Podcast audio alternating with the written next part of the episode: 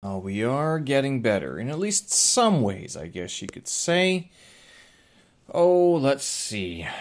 Jiang Zemin, dead, 96, has passed away at 96. Will Hu Jintao get the same sort of discussion? Delta reading pretty much all day. Cold, cold, cold, and windy, making working out outside a little bit more difficult. Knock on the door. Who is it? Blame the big bad business for all those positive test results. Res- results. Results. And awesome soy sauce strikes again. Folks, it is Wednesday, November 30th, 2022, last day of November. I'm Steven Sersky. Hope you folks are doing well.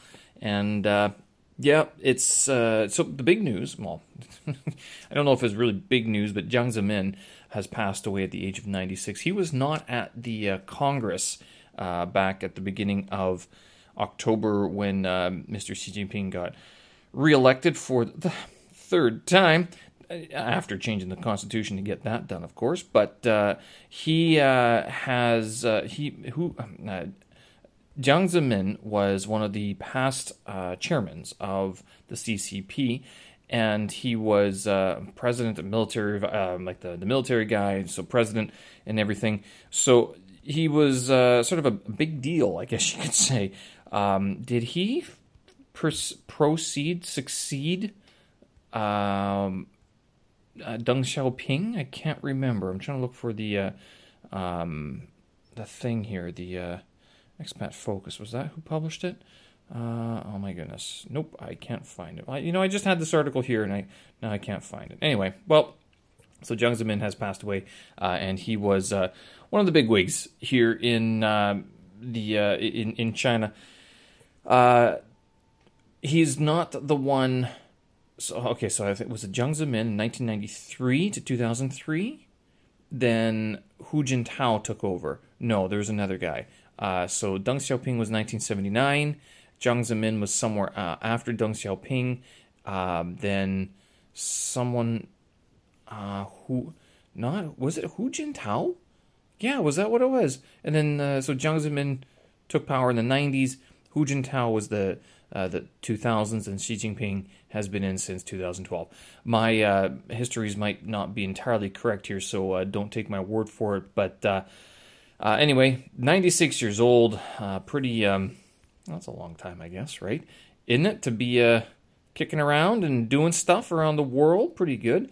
but so sorry to hear that he has passed. I don't think he was. He hasn't been doing very well for the last little while um, suffering from. Uh, here it is. Former Chinese leader Jiang Zemin dies, age 96. That's Beijing, is the, uh, uh, the organization that published it. He was okay. Uh, he served as general secretary of the CPC from 1989 to 2002, chairman of the Centenary, uh, president of the PRC from 1993 to 2003. So I was right. And then after that, it was Hu Jintao who ruled, and Hu Jintao was the guy who was unceremoniously walked out of the Congress uh, back in the beginning of October. Anyway, so now we've cleared that up. Um, moving on. Delta reading most uh, most of the day. Uh, this morning was actually ooh, it was cold. It hit, okay, so yesterday you remember how I was talking about how it, was it was cold, minus eight, and it was going to be minus eight until seven o'clock this morning. Well, it wasn't actually minus eight. I checked the actual weather network, and uh, it was like more like minus seven, 16, 17 with the wind chill. And I was very skeptical that the amount of clothing that I currently have uh, for my athletic ventures was enough to keep me warm outside. Now, I think it actually could because I did get the afternoon workout in, but this morning I opted for an indoors workout and revisited some of the stuff that I was doing uh, when the pandemic first broke out. So I, I was still doing, I guess you would call it high intensity interval training, uh, doing like one minute on, 15 seconds off. And I did three rounds of that, and then I did also uh, a slow couple of uh, slow 20 minutes 25 minutes of uh, lifting some kettlebells as, well. So basically inverting the uh, workouts that i have typically on wednesday. In the afternoon at 3 o'clock it was only minus 2 or something like that so i put on basically all my athletic gear. Long johns pants um, one two three four layers up top. And that was, while running, it was almost too much. But when I did the skip and balls workout that I normally do, it proved good, uh, proved well and good to have worn that because um, the area that I was working out in was quite windy, and you could, I could feel like the heat getting sapped away from me as I worked out. I did warm up again, uh, like so. There was a transition there from the running. Uh, I did three miles, five k, three miles, uh, and then the skip and balls workout. There was about a five to six minute transition there where I wasn't moving as much, and that seemed to cool me down quite a bit, uh, which is not what I wanted. I wanted to keep on going, but during the skip and balls workout, I warmed up quite a bit. Uh, and uh, was able to, you know, I wasn't so affected by the wind. So this was it was a decent workout because what I actually ended up doing was three miles first, 3.2 miles, so five kilometers thereabouts, in about 30 minutes. Did the uh, skip and balls workout, and then I ran another mile after that because I, I, was walking to cool down and everything. You know, just cool down the muscles. I'm like, you know, I could probably run another mile. So I did. Uh, skip and balls, I modified this. Uh, last week I was talking about how um, you know I could shorten some of the the work because uh, it's I don't know running three miles first is a lot of cardio before doing a medicine ball workout. I understand that. Uh, and then the medicine balls and skipping is a lot of cardio again. So it's more, this is more of like an endurance workout than anything else, um, more than a strength workout. Uh, so what I did today is I cut in half the number of sets that I do. So before I used to do 12 sets, three rounds. Today I did six sets, four rounds, one minute each, 15 second rests in between, uh, and then one minute in between each round. So um, that would mean I would do uh, one set of skipping, uh, one set of uh, medicine ball, one set skipping, one set medicine ball, one set skipping, one set medicine ball, one minute rest, and then repeat that three times. Of course, using uh, and also what I was able to do because of this um, method, I was also to go a lot harder uh, rather than going through a 12 round slog. I was only going through a six round uh, bout, basically, uh, or six sets. So it was. Um, I was able to keep my heart rate up a lot, uh, a lot more. To tell you the truth, and one of the things I was doing to modify the workout, or to actually better pace the workout. So the first set of skipping is kind of gentle. The second set, I do sort of like uh, sprints, like uh, so it's like I'm sprinting while skipping, not forward, of course, but in running in one spot, but skipping, um, uh, and, and, then uh, but sprinting. Then the third round, I do the double unders. So and those are quite difficult. And if you miss and you whack your toes, boy, does that hurt, especially in the cold. Oh, it just it ooh, it stings. I mean, it stings when it's not cold, but it stings even more when it is cold owie. And then the fourth set of skipping uh, was sort of not as hard as well, uh, which was nice to tell you the truth. It's it's a good mm, good way to uh, sort of wind down.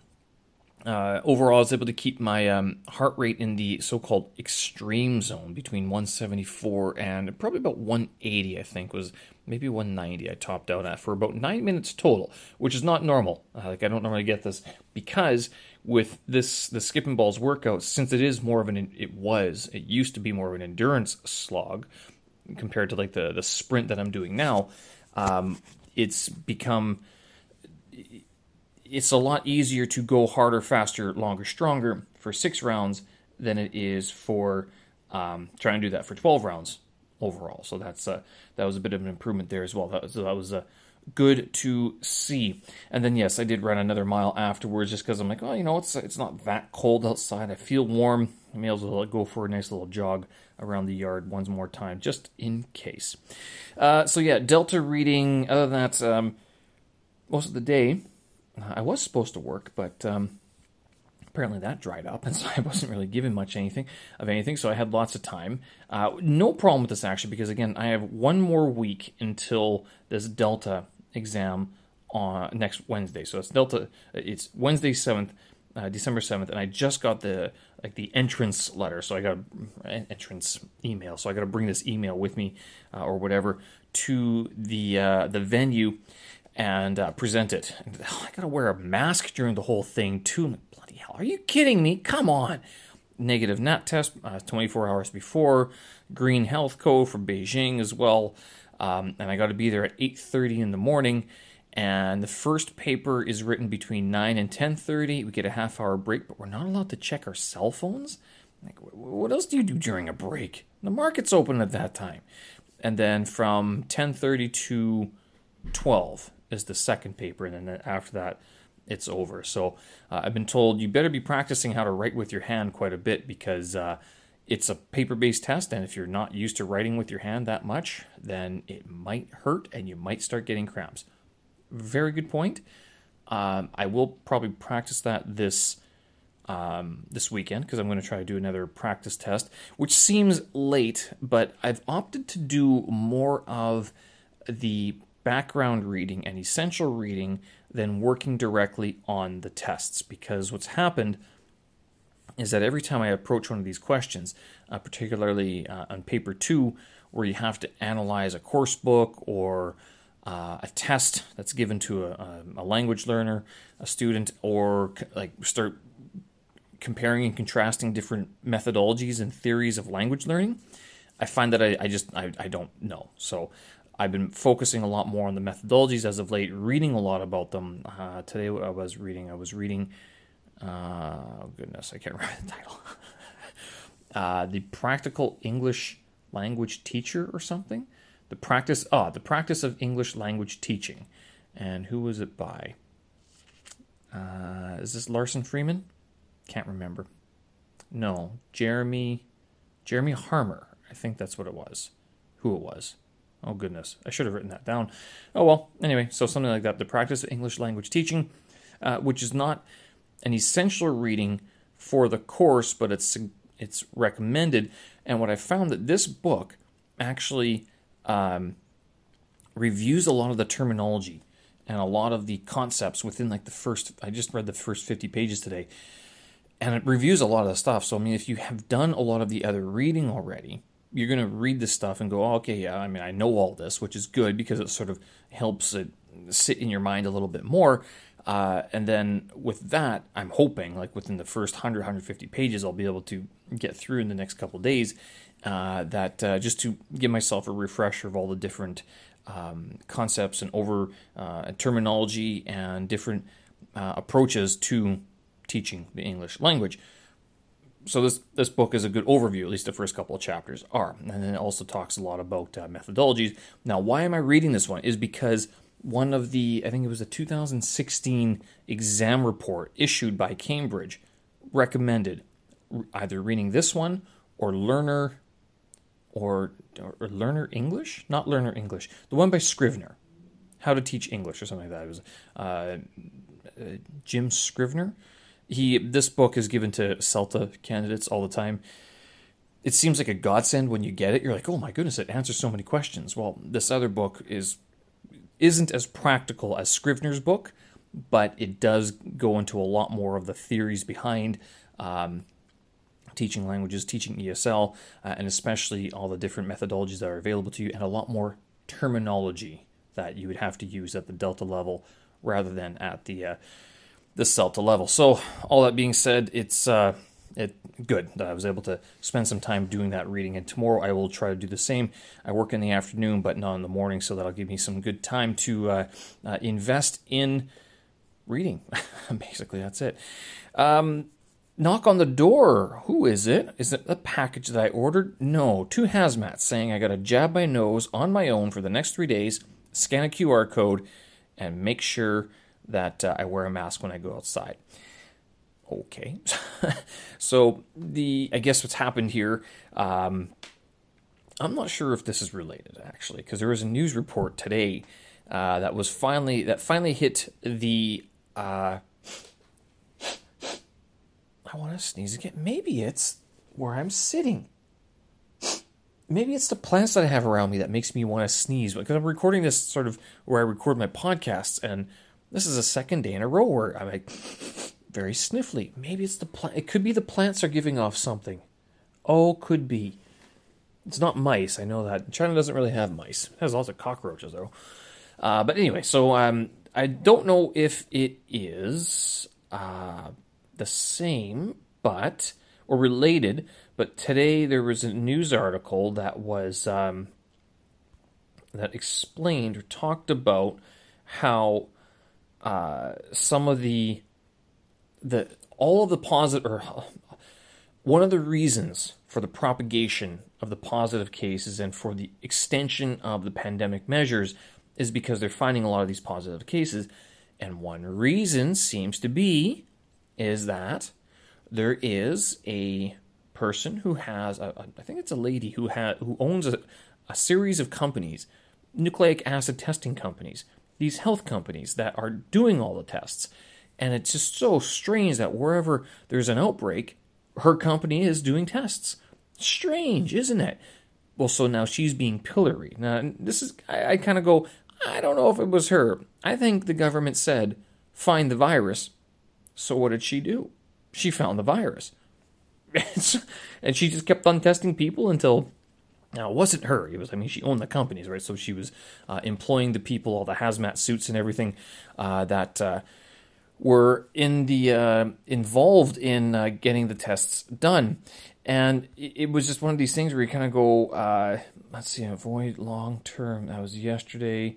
The latest scare. Yeah, again, I don't know who published this. I probably should have written this down again, but oh well. But yeah, so it's kind of funny that they're now blaming big bad business for the for the extension of the COVID or the epidemic measures. Of course, it's these capitalists, these people who want to make money. Um, and look at this two days ago growth of newly confirmed cases at Beijing slowed down. Magic after U.S. Um, Thanksgiving has ended.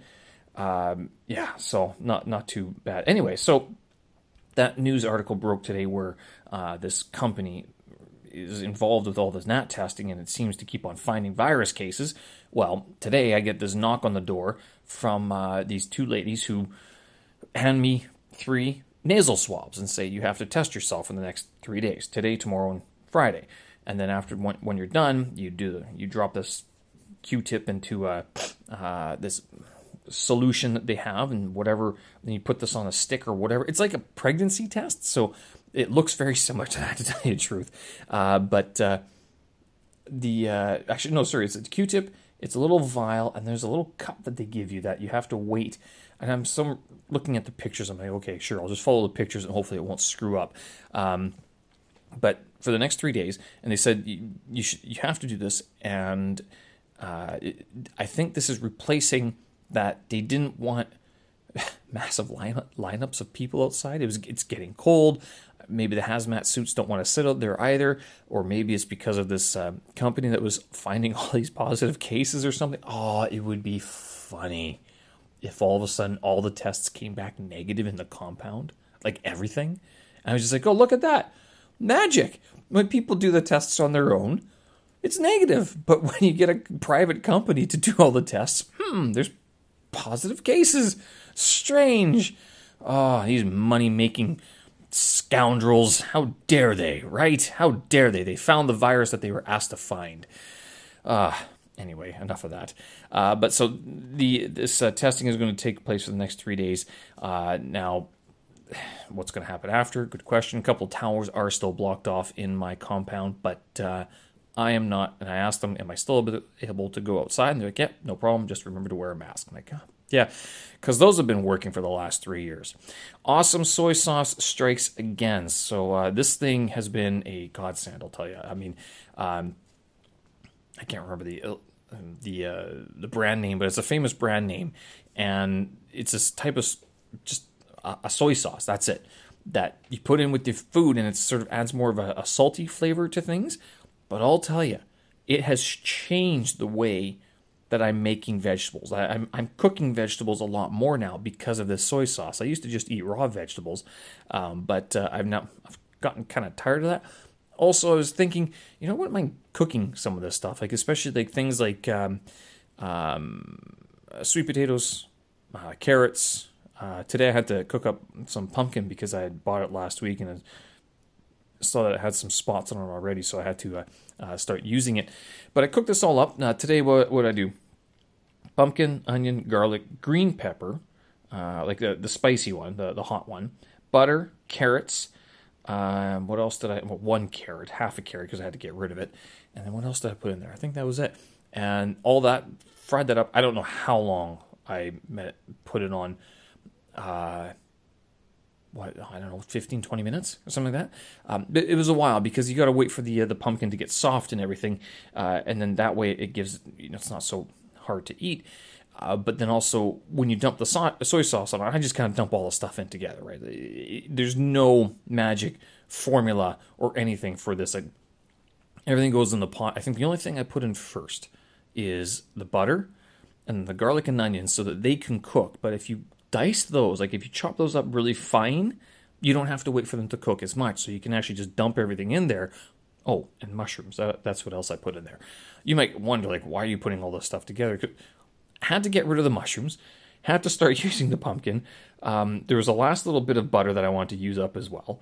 Uh, and so I was like, yeah, put this all in the pot. It, it's kind of like a stir fry, but uh, I was told that it's not a stir fry. I'm like, that's fine. It's a bunch of vegetables cooked together. No problem. Whatever. And with this very tasty soy sauce that has uh, changed the way that I cook my sides.